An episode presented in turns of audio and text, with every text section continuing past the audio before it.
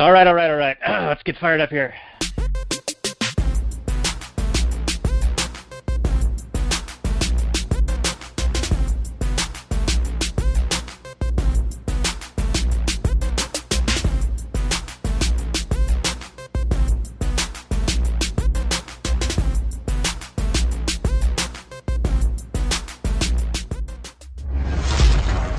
Maximum freedom. Read.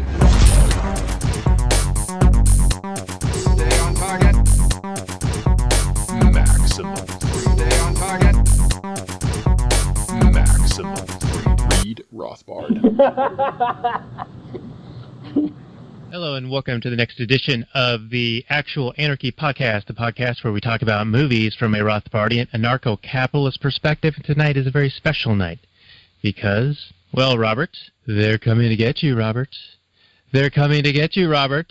That's right, everyone. We're going to do the Night of the Living Dead, both the 1968 version and the 1990 version, and we have a special guest who's going to join us. But first, I want to tell you a little bit about a project that we've been working on, us uh, and our fellow podcasters in the libertarian circles.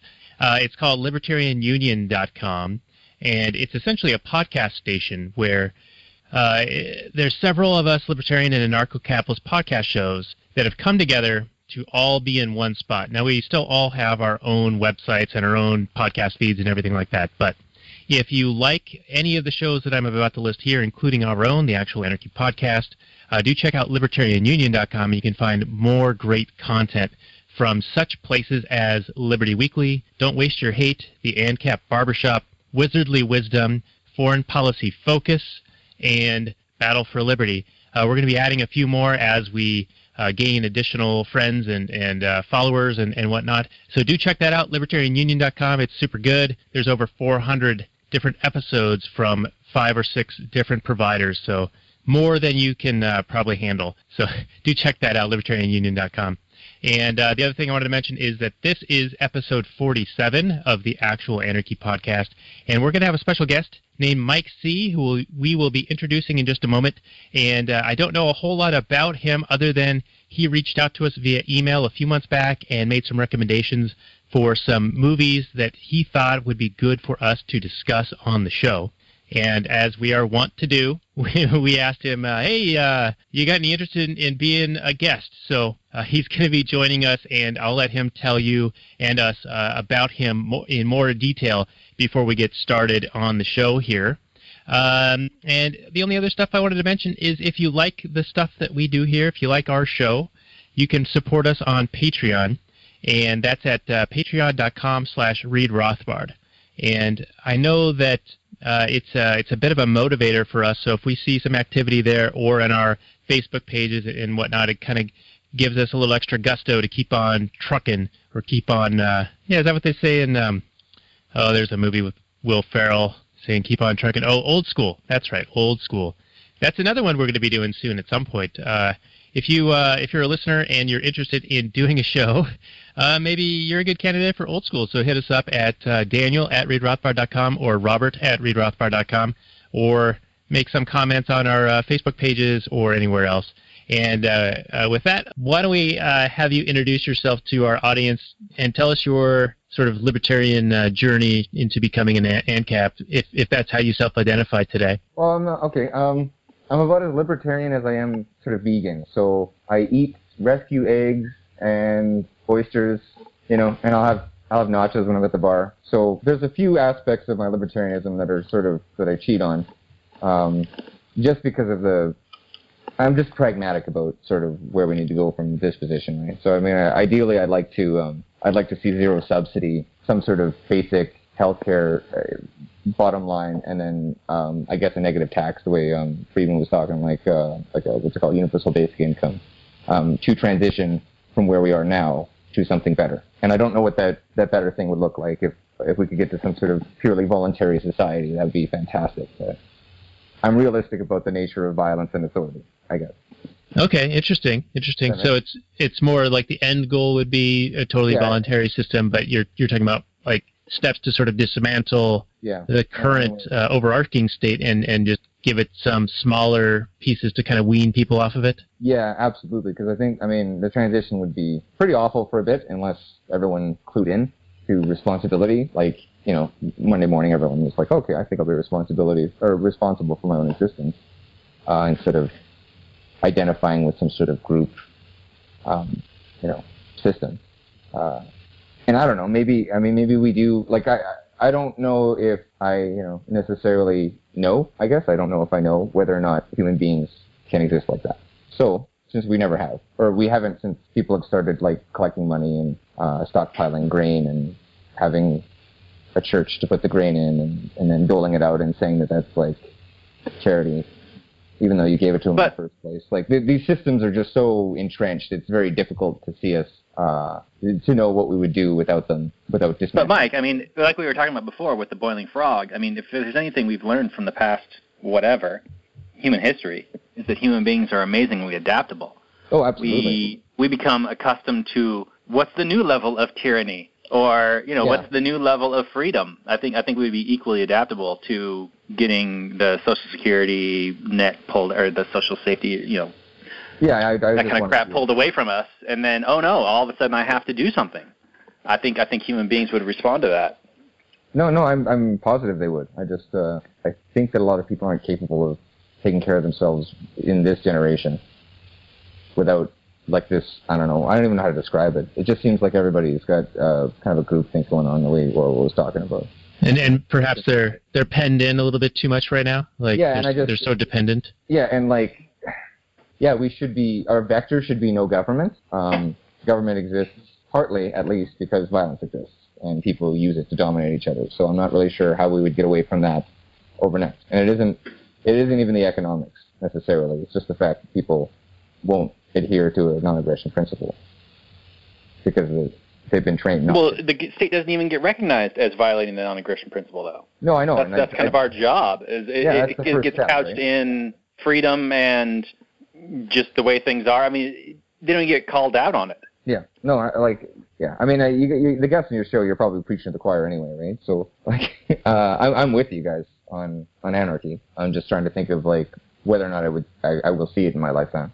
So so Mike, how should we refer to you as? Are, are just Mike Mike C? Mike C is fine. Mike. I'm Okay.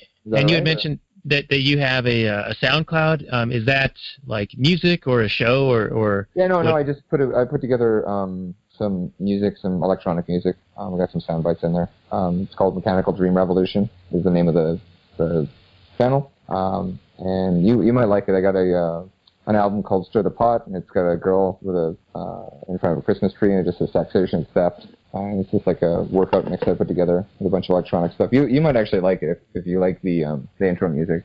Yeah, I like it already, actually. So I'll check that out. Send me a link uh, Yeah, in an email, and then I'll put it in our show notes page, which can be found at actualanarchy.com slash 47, where we're going to be talking about Night of the Living Dead. So why don't we get into that? And uh, if you're familiar with our show, we generally start out with a Google description. I- I'll re- give it a read, and then we talk about how, how ridiculously wrong it is. And in the honor of doing two Night of the Living 1968 version and a 1990 version, I, I think uh, we'll do both of them if that's all right with you guys. Uh, so do you want me to read both uh, before we make comment, or should we do one and then comment and then do the other? How you feeling, guys? Both. My vote's both. But I mean, democracy is sort of a soft version of communism after all.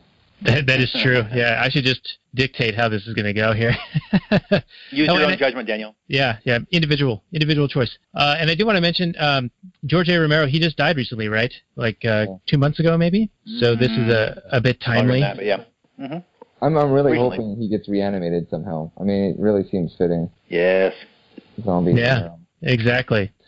All right, well, here is the 1968 version, Night of Living Dead. Google description 1968 drama, science fiction film, 1 hour 37 minutes. It uh, plays on the YouTube and almost anywhere else, and we'll talk about why in a few moments here. It's got a 7.9 out of 10 on the IMDb, 96% Rotten Tomatoes, and 84% of Google users like it. And the description says a disparate group of individuals take refuge in an abandoned house when corpses begin to leave the graveyard in search of fresh human bodies to devour. The pragmatic Ben, played by Duane Jones, does his best to control the situation, but when the reanimated bodies surround the house, the other survivors begin to panic. As any semblance of order within the group begins to dissipate, the zombies start to find ways inside, and one by one, the living humans become the prey of the deceased ones. And that's the end of that description. Uh, release date October 1st, 1968. This is, of course, George A. Romero, and a, a relatively meager budget of $114,000. Nothing Yeah, to it went on to make uh, like 30 million. So big without success. without copyright. That's amazing. Yeah. Yeah, that's right. Yeah, yeah, it went on to do quite well, and and uh, I'd argue that if it had a copyright, we- we probably wouldn't be talking about this movie today. No, we wouldn't. I mean, zombies wouldn't be a thing. Yeah, our entire pop culture would look very different. It wouldn't be like a Game of Thrones or a Walking Dead I or mean, I could I could do without the, the sort of fifth, sixth uh, seasons of Walking Dead. That'd be fine. Yeah, we we watched the first three or four, and then uh, just kind of gave up on it. We didn't get to the uh, is it the Nagon? Is that his name? Yeah, Megan? I mean, it just it just keeps it's just uh, analogies for government over and over, but it's not like the writing's just lazy. Uh, the governor was a good you know example of government, and then they they had Alexandria, and you know uh, it wasn't too bad, but uh, it just I feel like they just want to stretch it out. It just doesn't seem like like they're willing to put in the effort to condense things and make them juicy for me. Now, is Rick Grimes still around? Is he I still know. alive? I quit, I quit watching after they pulled they pulled a trick on me, and I'm like, that's a trick. They're just using camera angles to make me think something happened that didn't. So. I'm, Oh, was that when what's his name died under the dumpster? Yeah, hundred percent. Yeah. With the guy, I'm just like, Yeah. I'm never watching the show again. These guys Like, I'm don't done. respect. yeah, so you guys made Luckily, it I- further, further than I did. We made it to where they were trapped in the train car, in the box car, and, and that Oh, was like yeah. the, the end of whatever season, and then we we just dropped left it there. Because he wasn't g- willing to drop the f bomb. Was that the problem? Because that was a huge issue for me. Because you're, they're screwing with the wrong people, and I'm like, screwing? That you're, trapped, you're trapped in a train car. In the zombie apocalypse, and you're watching your language. Is that what you're doing? yeah, yeah. You called the shit poop. The uh, have either of you guys ever watched to or read, read the comic book though? Uh, the comic book is pretty strong. Yeah, they. Uh, that's that's what I hear. So it's on the list. Yeah, yeah, okay. The uh, the uh, TV show is yeah a bastardization that is seemingly being milked for every last dollar at the expense of good writing. But yeah, the comic book is still pretty good. And the Anyway. cinematography is okay. Sorry, yeah, we should probably talk about the movie we're supposed to talk about. Yeah, well, you know, if if you've listened to us, uh, I think you said it ten or fifteen times. You you know how we do this. It just kind of meanders. That's that's how we are. Difficult for us to stay on topic. But let's move on to the 1990 description, and then we can start doing our analysis scene by scene and compare and contrast stuff. Uh, so 1990 thriller horror remake, hour and 36 minutes, also called The Night of the Living Dead. And this is 6.9 on the IMDb, 68% Rotten Tomatoes, and 83% of Google users like it. So not quite as uh, favorable with the critics and uh, people just uh, in general. And the description says, for reasons unknown, the recently deceased are rising from the grave as flesh-hungry zombies. Fleeing from the undead horde, a small group of survivors, including including Barbara, played by Patricia Tallman, Ben, Tony Todd, and Harry Tom Towles, sequester themselves in a remote farmhouse. With the zombies outside, the house multiplying, tensions flare as the group argues over the best way to escape their increasingly dire situation before they are overrun completely. Uh, directed by Tom Savini, had a budget of 4.2 million, came out in uh, October of 1990. So, not too much to Yeah, quibble with on about that one either. No, I Yeah. wouldn't argue with it. I mean, there's there's not a lot of whole not a lot of differences between the two. Uh, spoiler alert. I mean, Ben dies in both, but in one he's killed by like marshals, mistaken with a zombie, and the other one he is a zombie. I'm sure there are some other differences, but those are the that's the main thing that I think of. Yeah. Uh, oh, the main, um, my my biggest uh, the thing I, I noticed that, that was the largest difference was Barbara's character is vastly different in this in the remake. Okay. Yeah, so let's talk well, about that. So the yeah. 1968 version, she's uh, she's a very well, Yeah, yeah, but she, she, she breaks down. she- yeah, she breaks down. She has a mental breakdown, kind of goes into this uh, catatonic state almost, and they can sort of coax her out of it with, um, "Oh, we're gonna leave. We're gonna go somewhere," and she she's like, "Oh, I want to go. I want to go," Yeah. uh, but that's really all that she's able to do. Yeah. Um, and then when um, what's her name, Mrs. Uh, Mrs. Cooper, is that who it is? Yeah. She's Yeah, getting was. attacked by the doorway, and the zombies are breaking in, and she finally snaps out of it and goes to try to help, and then they both get devoured. well, her brother shows up, right? Which is like a, I guess the only the only aspect of her character that had any sort of depth was, I mean, she was really just there to to be hysterical or catatonic and, and be a victim. So, um, but her brother shows up and he was mean at the beginning, and she can't handle that as well, I think. Right. Yeah. So so she she's able to break out of her state to go help until her brother shows up and just brings her right back into it. Right. Yeah. It's like too much of a shock for her because earlier in the film, um, in the 1968 version, she says, "My brother's still out there. I need to go get him. I need to go get him." And Ben's like, "Calm down, calm down." And then she tries to get out, and Yeah. he he uh, he punches her in the face. uh, to which my my wife was was kind of upset by that. I mean. Culture Yeah, is a little bit different from 1968. Uh, I my comment to her was think- I don't think hitting uh, closed fist hitting was okay even then. I think that was pretty. but this this is a movie. I mean, it's got a pair of naked breasts in it, so I, I'm pretty sure this is um you know rated R. Uh, it, it's certainly outside the sort of general viewing audience. Yeah, there's actually some interesting um, information on that. I read through the wiki a little bit, and I guess that this movie came out right before some of the uh, MPAA ratings were put into place. So uh, Roger Ebert actually, in his critique of the film, was like, uh, "This this film is is able to tickets are able to be purchased by like eight year olds, and the government needs to do something about this." Uh, or no, Like, no eight-year-olds self-respecting movie theater owner or operator should sell tickets to children. Like he tried to publicly shame them, um, and he was Um, he was saying that that uh, because the government didn't have regulations regarding this, that, that it was a big problem, and that kids were going to be traumatized by this. yeah, because I didn't see RoboCop till I was 18. right. Yeah. I remember. I mean, I, I almost pissed my pants watching RoboCop too. It was like 10 or 12 or something. Like, um, yeah, like yeah, it's just it's just ridiculous. The immediate response is always, well, we need to stop people from doing this with some use of force. I'm like, well, why don't you just tell our parents to be parents if you're worried about it? And if not, then I don't know. I'm not sure why Big Brother is gonna solve that problem for you.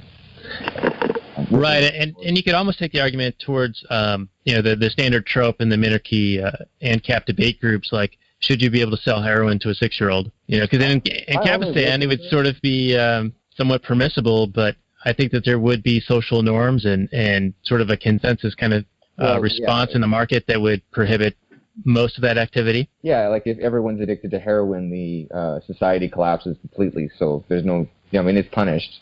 The behavior is punished. Right.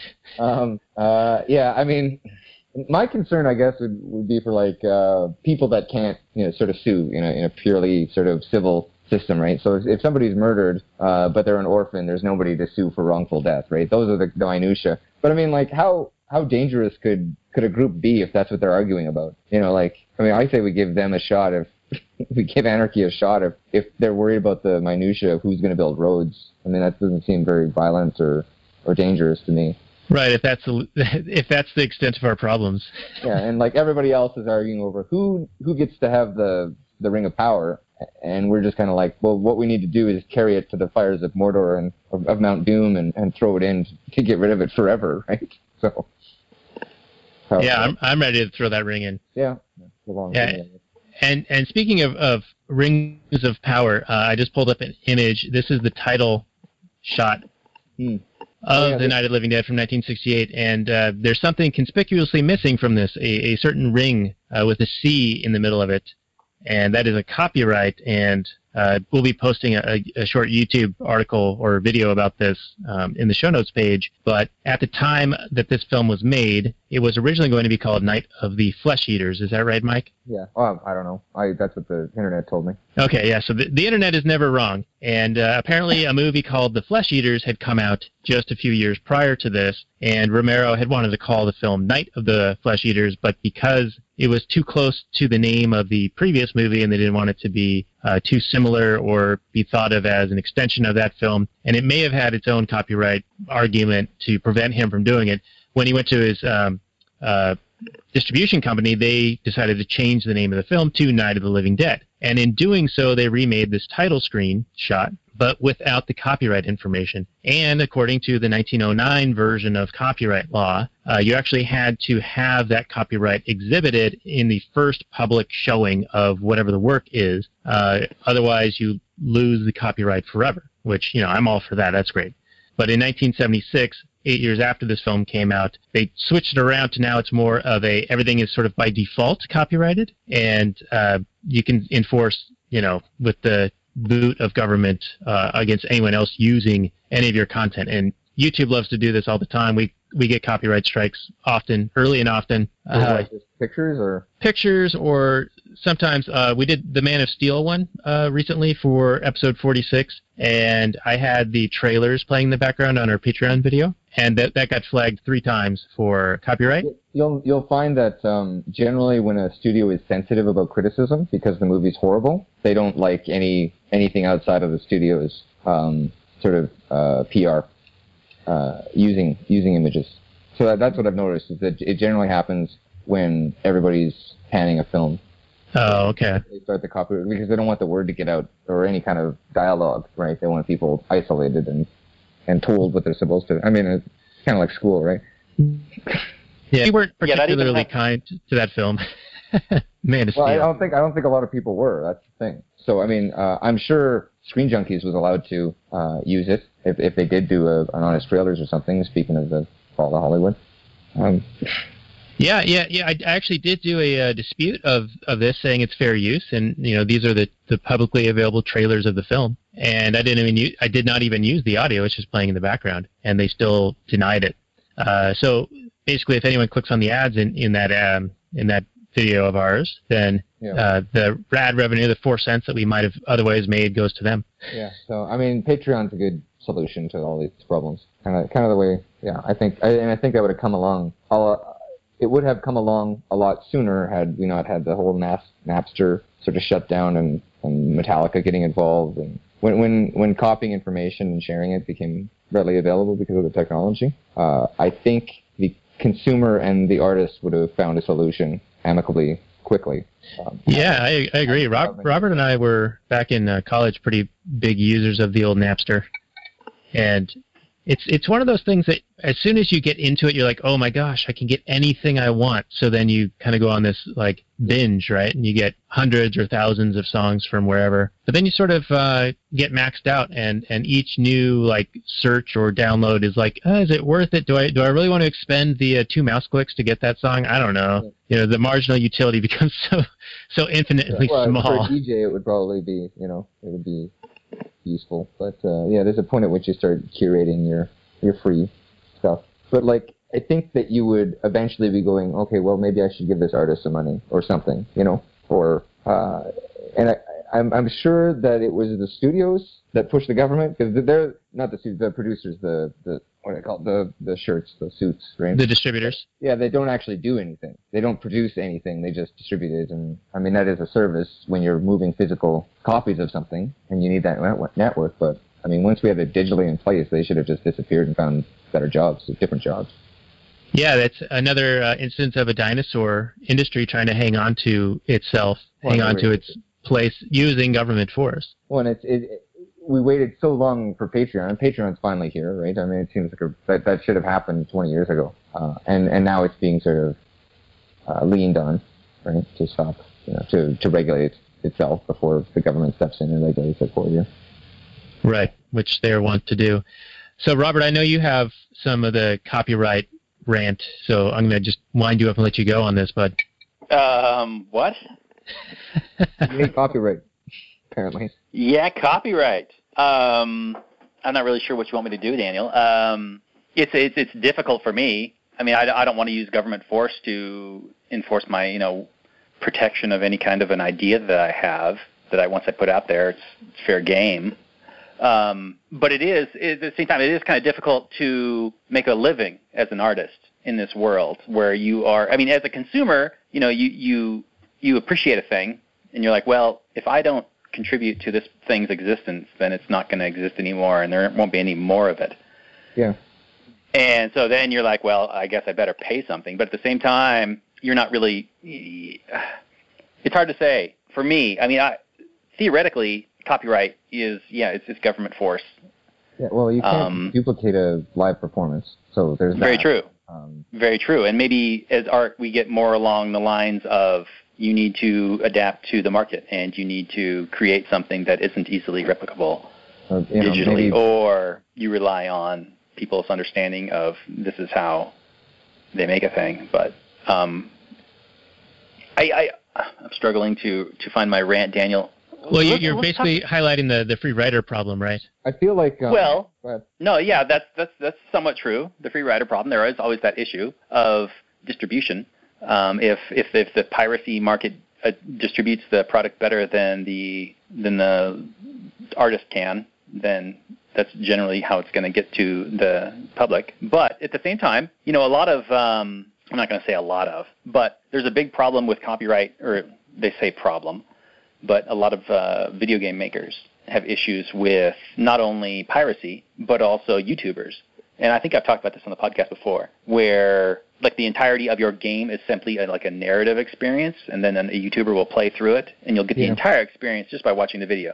Or that person wasn't you'll- play the game anyway. yeah, yeah, yeah exactly. A, a big portion of that p- population isn't going to play the game anyway, or um, I just had a thought. I'm sorry, I just lost it. Um, wouldn't play the game anyway, but but but that video not only is, serves as advertising, or that that um, Oh, it absolutely serves as ad- advertising. I mean, PewDiePie. right. So a lot of people will surf like a, a torrent website, and they'll find a video game that they would have never have paid for otherwise, or never even found out or heard of.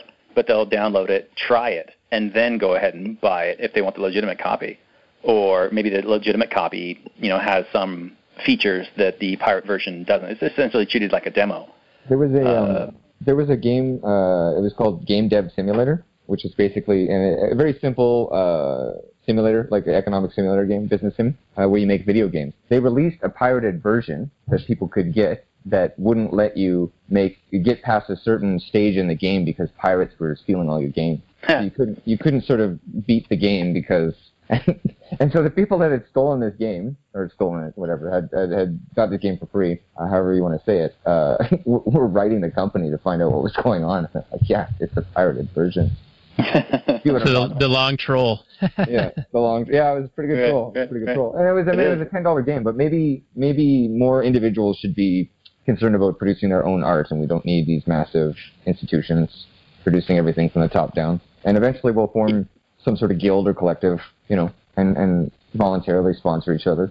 Yeah, and, and there's also a certain amount of reputation that comes along with um, with uh, running your business a certain way. Like um, there are certain video game companies in the world that don't use a lot of digital rights management, like uh, CD Projekt Red comes to mind, and they get a lot of support from the community as a result of that. Whereas a company maybe like Ubisoft uses a lot of DRM that is overly obtrusive and really messes with you and just engenders with a whole lot of ire and resentment. Yeah, and You know, because they'll you'll you'll buy a game like I I don't know, like a SimCity or some other game, and either they've got some horrific DRM that comes in and installs some kind of Trojans in your machine, or say that there's some kind of online only component to the game, so you can't even play it offline, yeah, I mean, and then they'll shut down the servers a couple of years later, and you're like, great. I'm using your product, Yeah, but well, then the, the pirate community will come out and fix it. Well, yeah, that's the thing. Is if, if somebody and honestly, you could you could set up your own servers then and, and just host the game, you know, elsewhere. I play I play Overwatch actually. It's completely online. Um, but Blizzard's got a good track record for supporting their their software like indefinitely, right? I'm not sure if, Right. if World of Warcraft Definitely. is still going or if they shut it down yet. But I mean, that's ten years. StarCraft is still going, Yeah, the so- original. Really? Well, they just released it, and they're re-releasing a like a remastered version. I don't know Oh, if that's nice. come out yet or not, but yeah, it's supposedly pretty cool. So yeah, well, I, I've, I've long argued that as long as you um, can enforce it through voluntary means and, and technology, that's totally fine. But then you, you pay the cost of that in the market, right? Like Yeah. you were just saying, like certain companies don't have a lot of intrusive DRM and others do. And so that favors the ones that don't have it. And, and my favorite example is one that we use, Robert, and that's Vudu uh, with the Ultraviolet and now Movies Anywhere, which is the, the Disney version. Um, as compared to Amazon Prime or Netflix or iTunes and those sort of isolated uh, ecospheres or, or little sandboxes that they build uh, that have a lot of DRM, make it very difficult to share content. Um, that gives Vudu an advantage for me to want to purchase my content through them because I can now share that with you and a few other people. Yeah, Yeah, I'm not sure at what point. Like, I guess technically, you know, somebody else listening to a tape that you're playing in your in your tape player is a copyright infringement. That's you know, at some point, because the second that somebody else is like listening to the thing that you purchased, it's a violation of you know the these ridiculous terms we've created. If that makes any sense. Right, that that no one yeah. has that the uh, like- affected party has not agreed to. They're not Yeah. a party to it. So it's a it's a it's a negative servitude on a non-participant in in the contract, and so by that rationale, it's not a valid contract. Anyway, let's Uh, move on. Let's move yeah, back to the movie. Yeah, we wouldn't have Night of the Living Dead if if the the copyright laws were you know more consistent. I guess historically. Right, yeah. So that's our little side rant on copyright. That's probably half the show at this point. Uh, so why don't we do a quick, um, you know, summary of the movie? I know I just read the Google description, but it's it's basically both stories are essentially the same. Uh, a brother and sister are driving out to bumfuck Pennsylvania to visit a grave site. In one of them, it's uh, the mother, and in the other one, it's it's the father. And the brother of the girl is like, "Oh, they're gonna get you! They're gonna get you! I want some candy!" You know, he starts like messing with his sister, and uh, uh, they see some some old older gentleman kind of shuffling towards them, and he's like, "Oh, he's gonna get you!" And yeah, he is. Literally, you know, in in, in um, Yeah, well, and you don't expect that, right? It's, it's kind of a play on our um, our expectations, or you know, the, the characters' expectations. Of they- they're almost uh, updating horror movies in a way. I think that's what he was trying to do. right, yeah, yeah, that's a good point. Yeah, Monsters coming to get you. It's like, well, monsters don't exist. Well, guess what? They actually do. They're called zombies. Right, and in 1968 version, they didn't even use the word zombies. No. I think they referred to them as ghouls or maybe even flesh eaters. But uh, in in the 68 version, uh, the girl gets attacked and the brother comes to her rescue and and gets killed. Uh, in the other one, uh, the brother gets attacked directly, right? And Yeah, I guess. Yeah, yeah. and Yeah, his head smashes on- on a headstone and and about that difference. a bit more gruesome. Yeah, well, I mean, some of the special effects are brilliant in the 1990 version, and some of them you can just see the rubber move every once in a while. So when his head hit there, I'm just like, yeah, I mean, it looks bad, but it also looks like a dummy. Right. Yeah, that's true. Yeah. Uh, and and we were talking about this a little bit earlier. There's a pretty big difference in the two female leads oh, absolutely. Yeah. in them. You know. I'm not sure if that's a product of the time or, or what, but uh, Barbara in the 1990 version has an actual story arc with character development and uh, and a lot of like aspects that sort of go into that that I noticed just recently, like on this viewing. Um, and, and the, the 68 version, she's just kind of she doesn't have a lot of agency. Um, Yeah, she just kind of descends into madness in the yeah, and 68 it's version. understandable. I mean, zombies, you know, flesh eaters would, would upset you a great deal, and you might go into a fugue state or a catatonic state. So, but I mean, it's not a very interesting character. She's just Right. there to be a victim. And and the 1990 version, I kind of likened it to, um, you know, at first she's doing a lot of just screaming, and it's almost the uh, Jamie Lee Curtis in uh, Halloween Mhm. kind of stuff. And then she turns into Ripley, or Well, is it Ripley's Ripley? actually a better Sarah. Connor, yeah. She was in in Alien. She was weak and running because Right. Was a horror film, and then she turned into you know, or Sarah Connor. Yeah, yeah. So she by the end of this movie, she come becomes super badass, right? Yeah, yeah. Like she But- totally and- turns the corner, and it's. Uh, I I saw a big SJW thing in it, and I mean it's 1990, right? So it's um, before that really is a thing, but it was a very pro, you know. They're they're going to atone for the 1968 version of Barbara being this weak woman who Yeah, can't defend bit. herself, and then they're going to make the 1991 like this woman of the 90s, right? I suppose I just I feel like um I, yeah they may have been atoning for it, but at the same time it's still more interesting to watch. So that I don't know what the exigence was for the for the character change, but like I, I mean I would have I would have written it that way even without feeling bad about the, the old character. I think because um so so if they're visiting the mother and the mother was tyrannical, which is what they sort of mentioned, um, and the brother's picking on her, um, it, it, like her her father was either absent or or weak, and then all it takes is a little bit of strength from Ben when he shows up to like settle her down, and then she just immediately breaks breaks away from this old um, life and starts you know creating sort of building agency for herself, I guess. Right, So- and I noticed she had a little bit of a break herself when she um, confronts the first zombie in the house on her own and just starts, you know, beating him with uh, what is it, the the fire poker. Yeah, she's just kind of you know realizing what violence is and and you know killing your first piece of food or whatever, I guess. Right, and I I got a feeling of um, in Watchmen when Rorschach takes the meat cleaver to the uh, to the Yeah. pedo guy. Looked over for him there. Right, and and it, there's a big um, in the comic book, and Robert, you can correct me on this, but I believe that Rorschach prior to that that event, and and it wasn't exactly the same, but his his um, his dialogue boxes were more uniform, Yeah. and then after that, event where he kills the the pedophile, all of his content boxes, all of his text boxes are erratic. Oh, I didn't realize that. I didn't notice that the first time, or the one time I wrote, read it. Yeah, that may be true. I mean, the that is the key moment in Rorschach's character where he switches from realizing that humanity cannot be redeemed and it, he is out to serve justice. Is it uh, plural has to eth- do ethicist to um, dio- Dionysic moralist, I guess? Something like that. That sounds about right.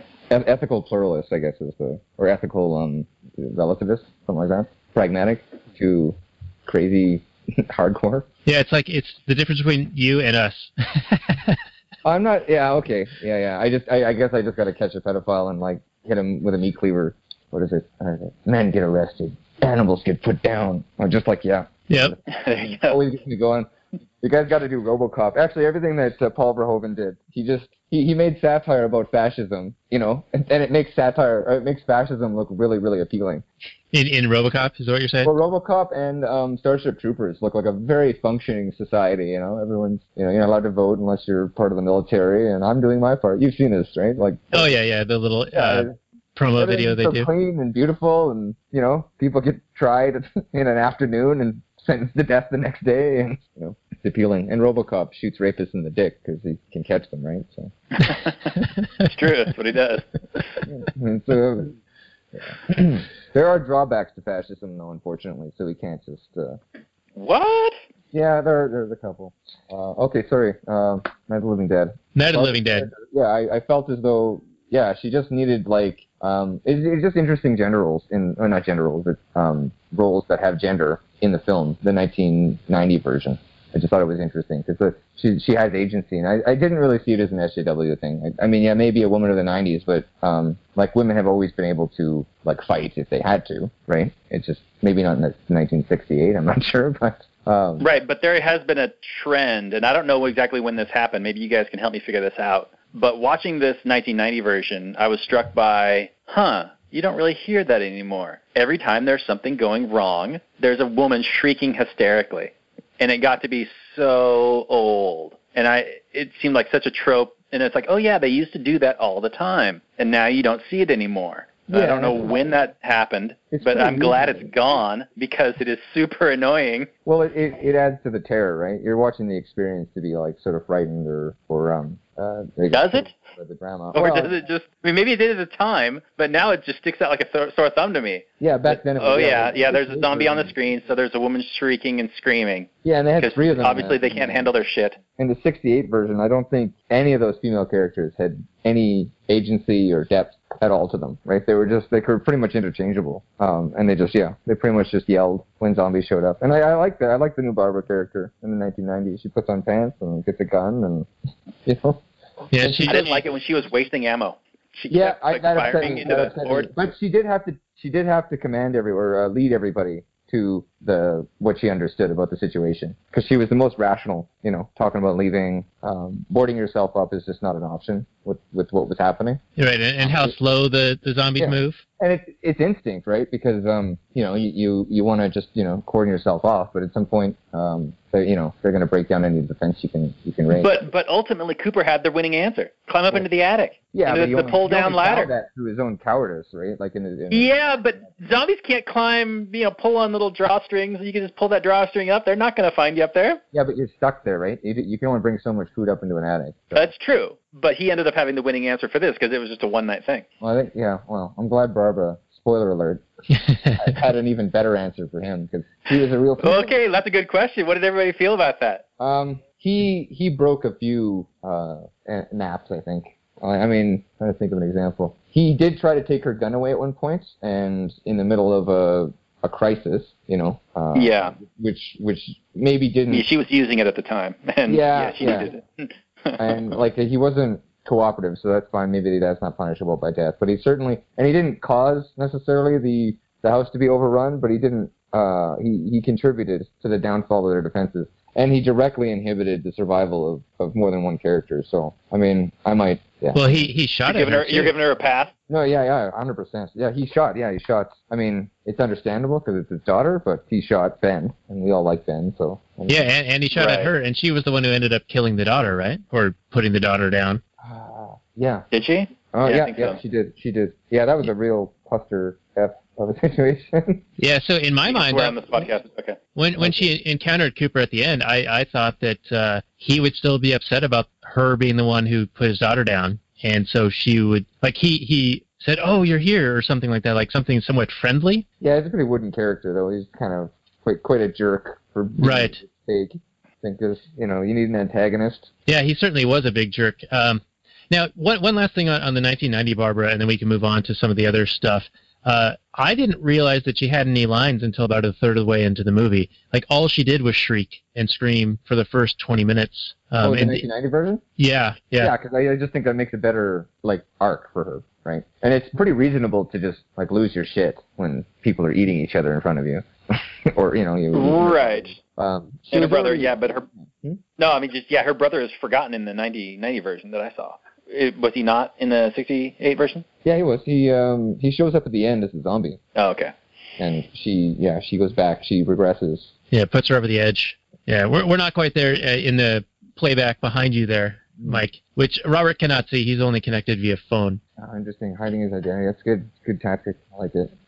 Uh, right. so, so go ahead, Robert. Well, this movie is famously deep. It's been read into and analyzed from I a think it's deeper variety. than uh, I think it's deeper than the artists intended it to be. Yes, there's been a lot of reading into. Yeah. Um, do either of you guys see a lot of these themes that people are talking about? They see it yeah, as I like commentary on racism or capitalism. Mm, No, I didn't see it as racism or capitalism so much as the more of an abstract. I mean, okay, so as a side note, um, Romero, I don't know if it was Romero or the casting director. I saw a documentary and they talked about um, they hired a black guy for the role because he was the best actor that auditioned for the role. So I don't know, it's, it's some sort of meritocracy um, figuring out the whole diversity issue in film. Like, I was pretty happy about hearing that, but they just simply hired Yeah, sounds good. guy Sounds about right. for the role. That's fantastic, right? Um, so Yeah. I, I don't think. I mean, they obviously, like you know, you, you couldn't really cast a different guy for that with the you know the politics of, of filming, you know, in the ni- 1990 or whatever.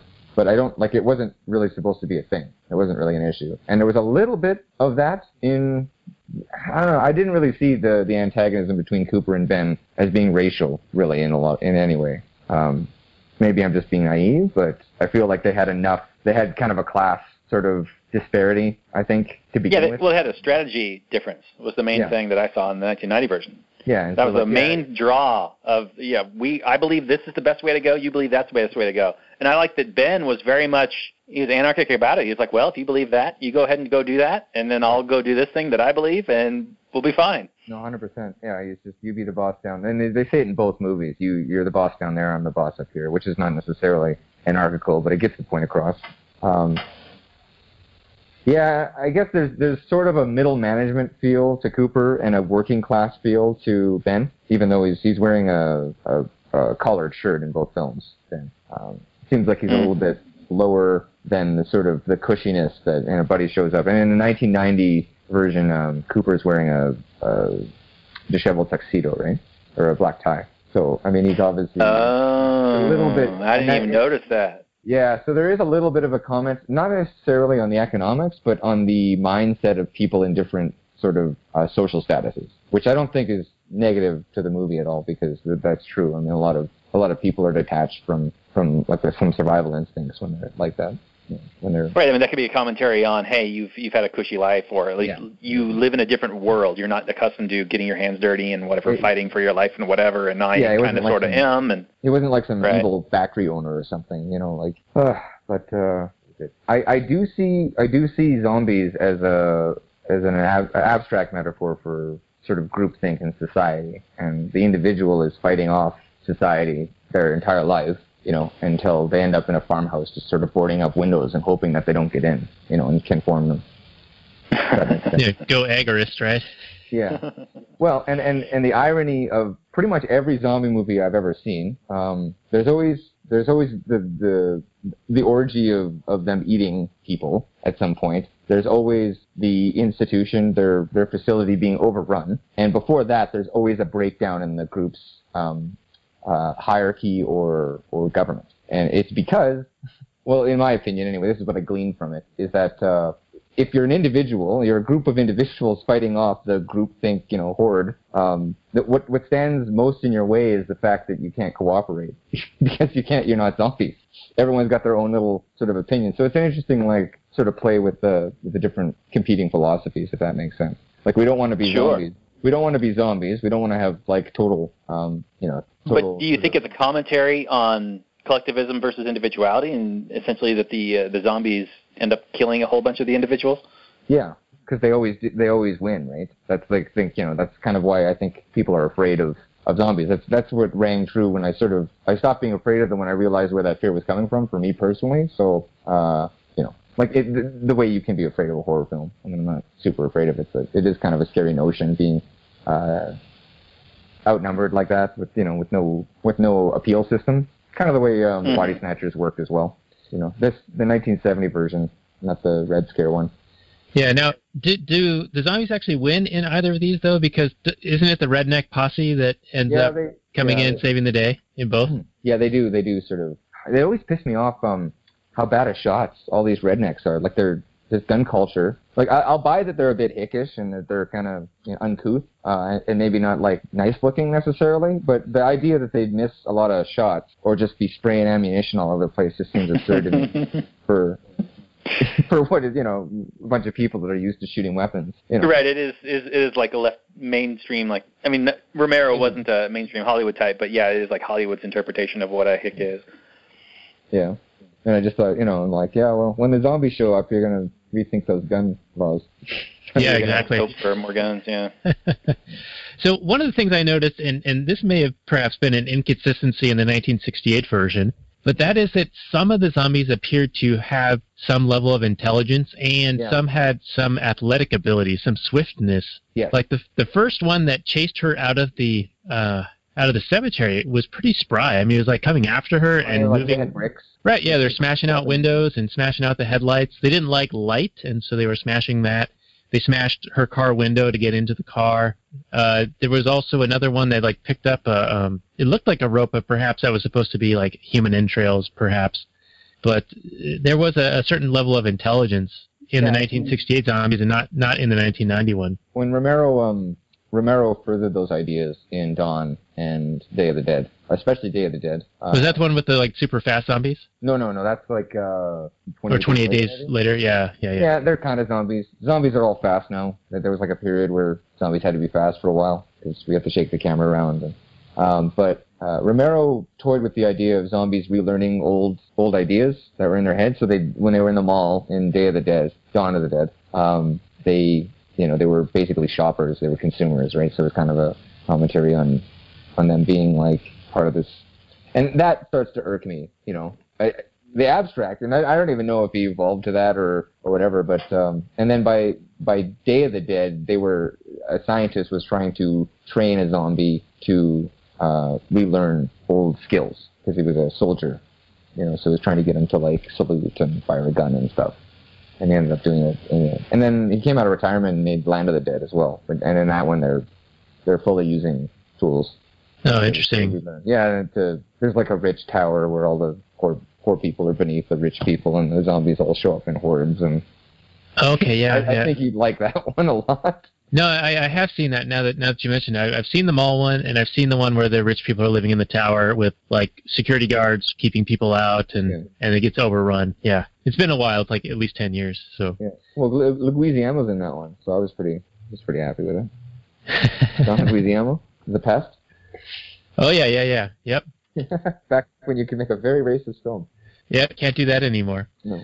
Uh, so. Uh, Robert, what direction you want to take us uh, at this point? Um, there's the the whole trope with the they want to gas up the vehicle to be able to get to the nearest um, government uh, safety station, right? Uh, so uh, part of the film, they're all waiting around for the emergency broadcast to tell them what to do, right? What are the authorities telling us to do? Like we can't make a decision for ourselves, and there's these uh, crisis stations that we need to get to. Where's the nearest town? And oh, we only have so much gas, so we got to get to the That gas pump. Me, sorry if I may. Um, that reminds me in the in the 1990 version. I keep look how we have to keep uh, designating which one it is. Uh, they have a little talk, and it, it's funny because Ben's going over the different possibilities about how everybody's talking on the radio and whatnot. and he says, "This is something nobody's ever seen before," and it's like that's the scariest thing anyone can think of. It's something we haven't seen before. Like Revelations would be fine, you know, Frankenstein, the Wolfman, like we've been indoctrinated to understand how to deal with these problems, right? Because they're just the natural sort of cycle of good and evil or whatever. Uh, but the idea that like we've never seen this before and like you know, now who's going to tell us what to do is exactly the most terrifying thing to the to the characters. Like what you know, what there's there's no TV telling me how I'm supposed to behave or or you know how to deal with a zombie, right? Right, yeah, the great unknown is the most afraid thing, scary thing, right? Yeah, isn't any good horror movie is the thing unseen is the most frightening Mhm. thing because Yeah, you're yeah, whatever you can imagine is going to be far more scary than what anybody can manage to put on screen. Um, I just want to mention why I like zombie movies in general, the idea of the zombie and how zombies work in general as a as an antagonist. Um, because really, the zombies are more of just a like an elemental force. There, there, there's no thinking nature to them, so they're like the collective versus the individual. Or, Yeah. but it's really more about what this threat, the the pressure that's being put upon the humans, the the people that are Yeah. still alive. So we get that the humans are actually more dangerous than the zombies. So like if the humans could actually cooperate, like they all have a, a vested interest in surviving. And you would think that you know if we all have this vested interest in surviving, it's it's, it's the same as the anarchic argument for collective defense. Like we would all band together to collectively defend like an invasion by some state or what have you. Yeah, I think they tried Um, to cover that in their, your constitution at one point. Some of the amendments. Yes, yes, there is a very famous amendment that kind of talks about that a little bit, and it's uh, under attack. But you know, whatever. Uh, the Constitution is constantly not doing it's its just a job. piece of but It is a piece of paper. But um, I appreciate in this movie that yeah, the humans are more dangerous than the zombies. It's it's really uh, the cooperation and the dealing with the interpersonal relationships that ensures whether you're going to survive or not. Because you are facing this this pressure that you've never experienced before, and how are you going to react to it? How are you going to deal with it? That really reveals the protagonist, the character that we're you know interested in, that we're trying to invest ourselves in as an audience to see if we want to root for these people or not. And so for a movie where you have an antagonist that you can't relate to other than, you know, this is a pure horror thing, like, you know, if you if you watch any kind of horror movie, you're not really relating to Jason or Michael Myers or Freddy. You don't really understand their Well, You're motivation. supposed to relate to the victim, or else you're you're the monster. right. So, Yeah, and I mean in most go ahead. Oh, well, I, ju- I just think that's the function of a horror film. Like that's why it scares you, because you're there's only killers and victims in, in horror films, especially the slashers. Mhm. Um, and your conscience won't let you associate with the killer, right? It's it's it's it's sort of the opposite of a war film, where there's there's no glory. Yes. It's just the whimpering death. You you're the victim of the you know you're in the the whimper end of the gun. So Right, so, right. And your subconscious won't let you be Jason.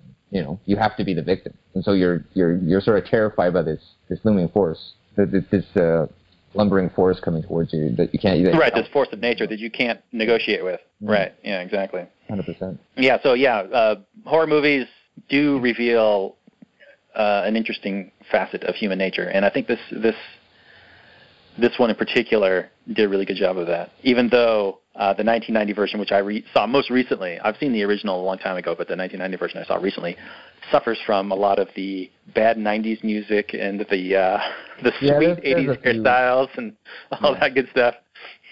I just I I feel like I'm not sure if Tom Savini was trying to make it campy, but I feel like that's exactly what happened because there's there's truly like horrific moments in that in that movie, and then there's a lot of sort of it doesn't take me out of it though. It, it's just very campy, kind of uh, almost homage, you know, to the 19 sort of 60s cinema, where it's just Yeah. like the characters are you know they say outlandish kind of you know just do what I tell you, Judy Rose, and then he kisses her and, and runs away. Like it's just it you know some of it's ludicrous, right? But like it, it almost it almost adds a, a fitting juxta- juxtaposition or contrast, right? Yeah, and, and to think that that guy in, in either of the films is a teenager is ludicrous. Yeah, yeah, yeah. I know, right? That's just forty year olds playing twenty year olds. That's just always the way it is. Oh, there was um when Cooper says uh there was one sort of classist thing. He says like, and the kid doesn't even own a car, if you can believe it, right? Like, and the kid's supposed to be eighteen, and the idea that this kid doesn't own a car is just like inconceivable to Cooper, right? So it really gives you uh you know his elitism or his status sort of you know in in one line, right? There's a lot of lines like that from, from Cooper. Coming Right. back- Yeah. coming back to the sort of the classist kind of elements to it, which I don't think they didn't play any of that stuff too hard. I think honestly, it's just that force of nature, like like you said, um, you know, the the collective versus the individual, and how you just sort of fight that off. And it's very different than any other horror film for that reason. Right. Yeah, and I Yeah, did, right. I did like that Cooper had a different perspective because he had a daughter to protect. I mean, he didn't realize Yeah. that she was going to turn into a zombie, but as everybody else was in it just for themselves, but he had a family to consider. Yeah. So I almost kind of sympathized with him on that level, even though he was being a major prick the entire movie. He Yeah. didn't want to engender anybody's like good side. He was just completely antagonistic the entire time. I, I think a better strategy would have been to engender some assistance, saying, "Hey, I've got this sick daughter. Uh, maybe a little bit of help." I think people would have responded to that. no, absolutely. I think complete I mean, dick the whole time.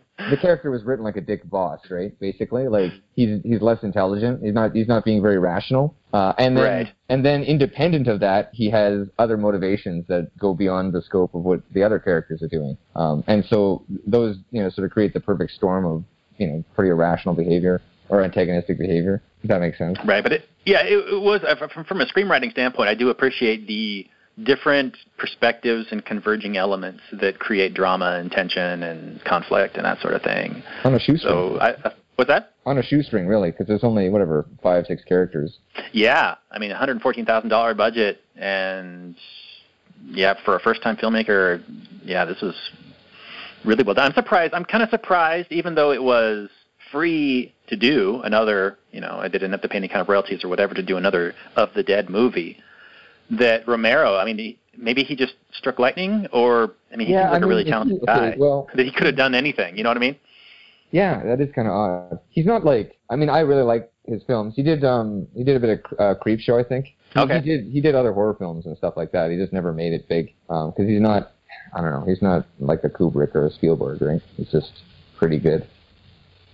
He just you know he did catch a lightning in a bottle. Um, I'm not sure if it's kind of like the Star Wars situation where you know there's just a lot of other artists that you don't hear about that were contributing Mm, mm-hmm. Right. or, or limitations. Maybe it was a limitation. Um, and he did. I mean, he came out of retirement to do Land of the Dead, and then he did like Diary of the Dead, and then something else. And they were, I mean, they were technically proficient, but they were pretty bad movies. You know, Mm.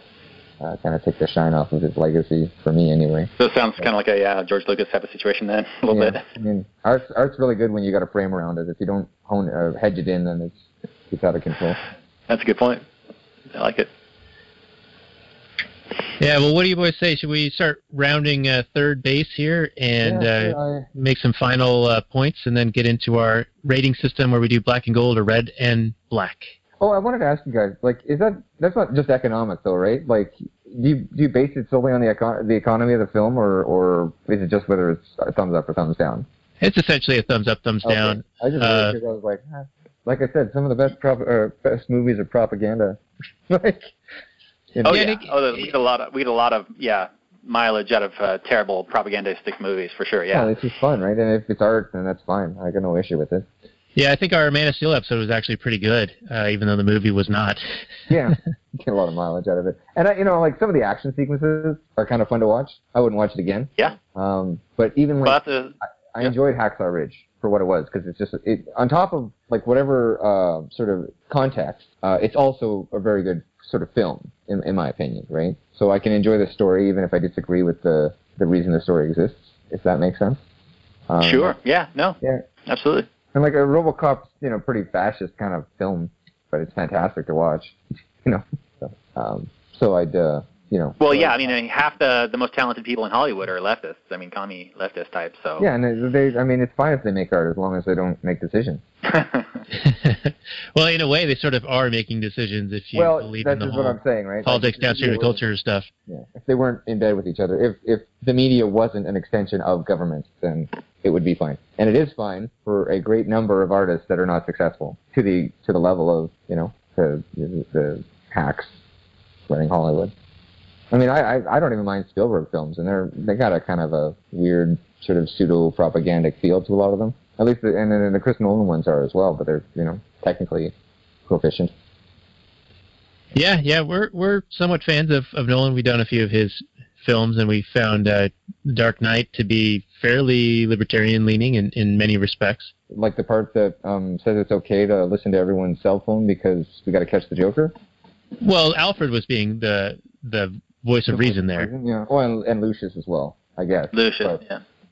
Yeah, I know. So, um, I, I always saw Batman as a an analogy for government, and and his his various villains were just uh, reasons why government needs to exist.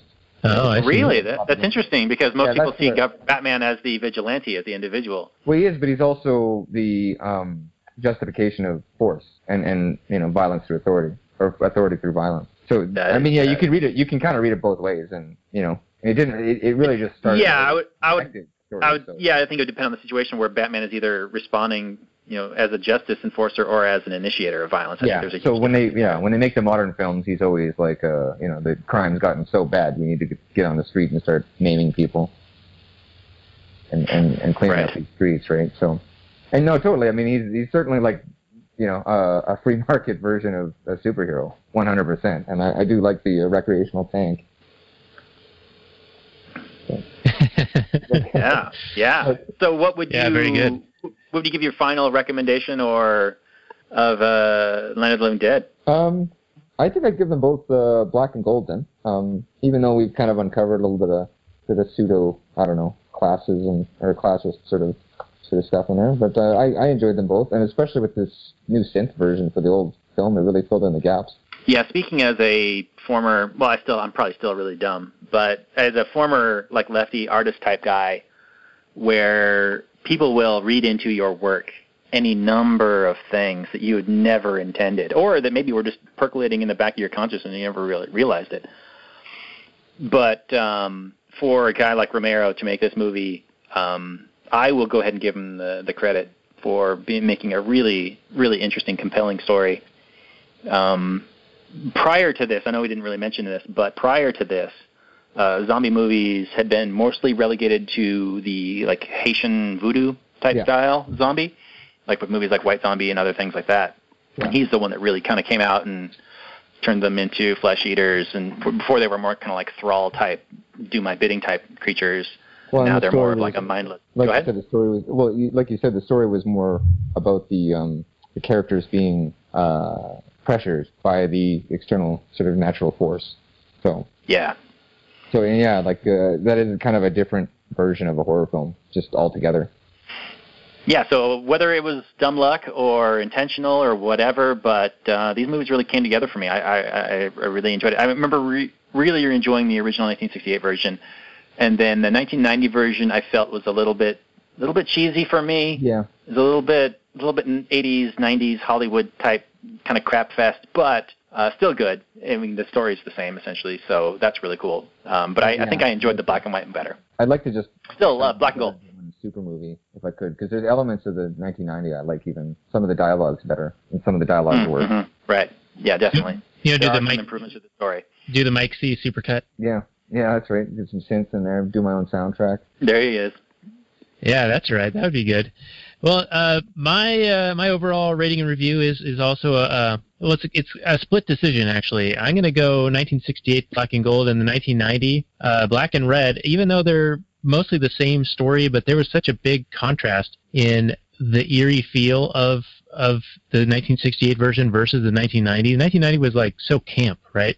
Uh, and and I think a lot of that had to do with just the um, the style of movie making at the time and, and the looks the look and, and clothing style of, of what people were wearing at the time. I mean, probably well, I was in fourth grade then, so I was probably wearing uh, this type of hairstyle and this type of clothing and looked equally ridiculous.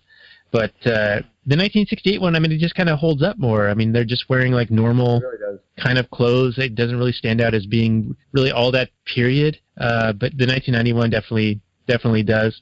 Um, I, I I liked how the Ben character in the 1968 one he had a lot more depth to him in that he was actually like Robert you had mentioned uh, the the people within the individual group were actually more dangerous to each other than the zombies were uh, until the zombies you know finally broke in. But in the 1990 version, the Ben character is is sort of tamer and the the, the voice of reason.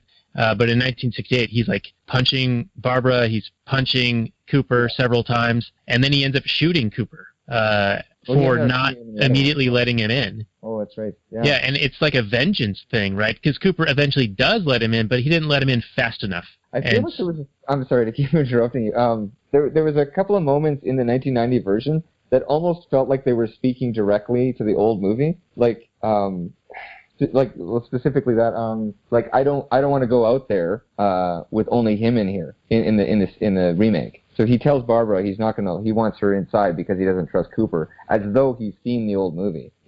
like, Oh, No, interesting. I know this I know guy. what I, watched do. it last time. Yeah, like you'll lock me out. I, I I did this last time, so I'm gonna you know. And so they they almost like sort of uh uh you know tweak the mistakes. They made Telegraph it, past. Yeah. Mm. And, and and Ben gets a a bit more development, I think, in the '68 version.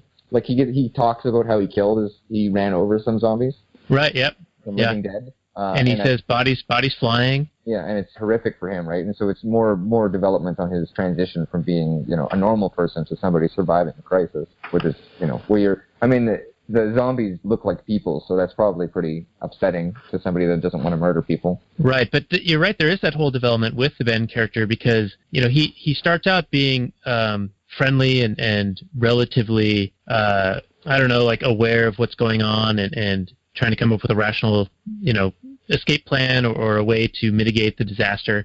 But then he starts escalating in the violence. Right, he starts. Uh, with hitting Barbara and then hitting Cooper and then shooting Cooper. And then when the redneck posse shows up the next day, they mistake him for a zombie and shoot him. And then his transition is complete. He is a zombie, and then they show the still photographs over the end credits of him being dragged out uh, and brought to the fire. And so that's like his entire arc. You know, he actually became the monster that they were fighting against in Yeah. 1968. That's interesting, actually. Another way you mention it.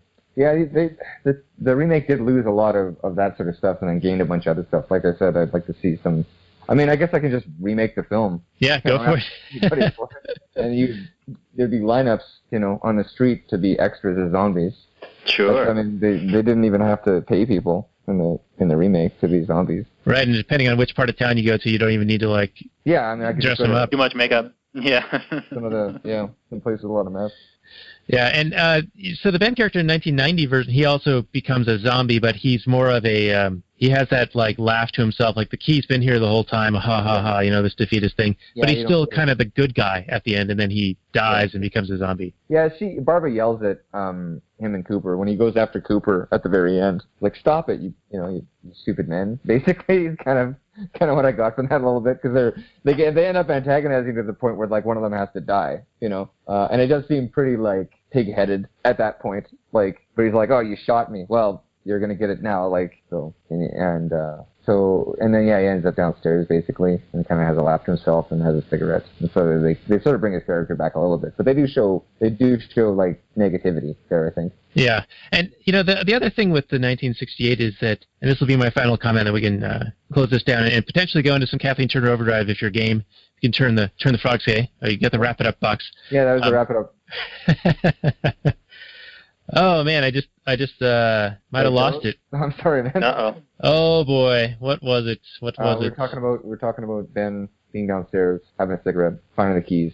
Yeah, finding the keys, finding the keys, and it's gone. Oh my goodness. Ah, that's my my bad. Sorry. No, that's all right. It'll come up in the Kathleen Turner Overdrive, which we can go into uh, uh, shortly after we uh, let our audience, Mike, know where they can find your work, and uh, if you've got any potential projects in the future, we can certainly push yeah, them here I on our I want all the I want all the money for the projects that I'm working on, so I don't want to tell anybody about any aspect of it.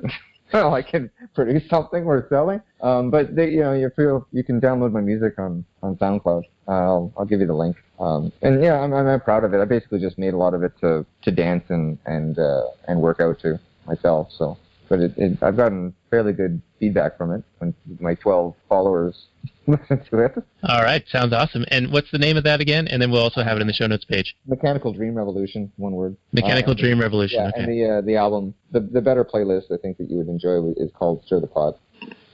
okay, very and good. if you could, if you could define a genre, what would you call Uh, it? I have a mix of electronica and classical music. Um, so Oh, classical, Okay. sort of classical, some some classical loops uh, mixed in with uh, um, sort of trance, hard trance, and earlier I was doing some breakbeat and some acid trance kind of stuff. Uh, I did a dubstep version of uh, for release, I think, at one point. Very nice. Yeah, so some of it's pretty cool. Yeah, we'll definitely check that. I'll probably be listening to that as I uh, edit away on this episode, this very episode, which is actualanarchy.com slash 47 Night of the Living Dead. You can find more of our stuff at actualanarchy.com. And if you like what we do, support us at actualanarchy.com slash tipjar or at our Patreon page, patreon.com slash Reed Rothbard. I'd like to thank Mike C. for being our guest. And I do remember what the thing is that I forgot, and that is the 1968 version is far superior because it ends on such a downer. It's sort of like the Empire Strikes Back, uh, where everything is like there are there are no winners in that one. And in the 1990, you get the uh, you know Sarah Connor survives at the end. So for me, that just pushes that black and red, and so I, I go black and gold on the uh, on the older one. So super good. I'd like to thank our guest and our audience for joining us. And uh, Robert, any final words before we go into the Kathleen Turner Overdrive, Turn the Frogs Gay, and our Patreon bonus content for our supporting listeners? No, no final words. I really gotta pee. Move it on. Wrap it up. Wrap it up, son. All right. Thanks for joining us. Peace out, everyone. Later.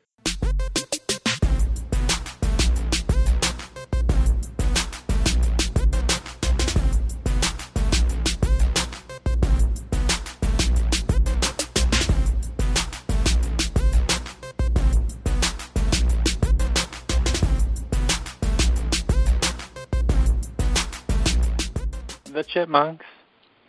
C H I P M U N K. We're the Chipmunks. Guaranteed to brighten your day. Do do do do do do do do do do do.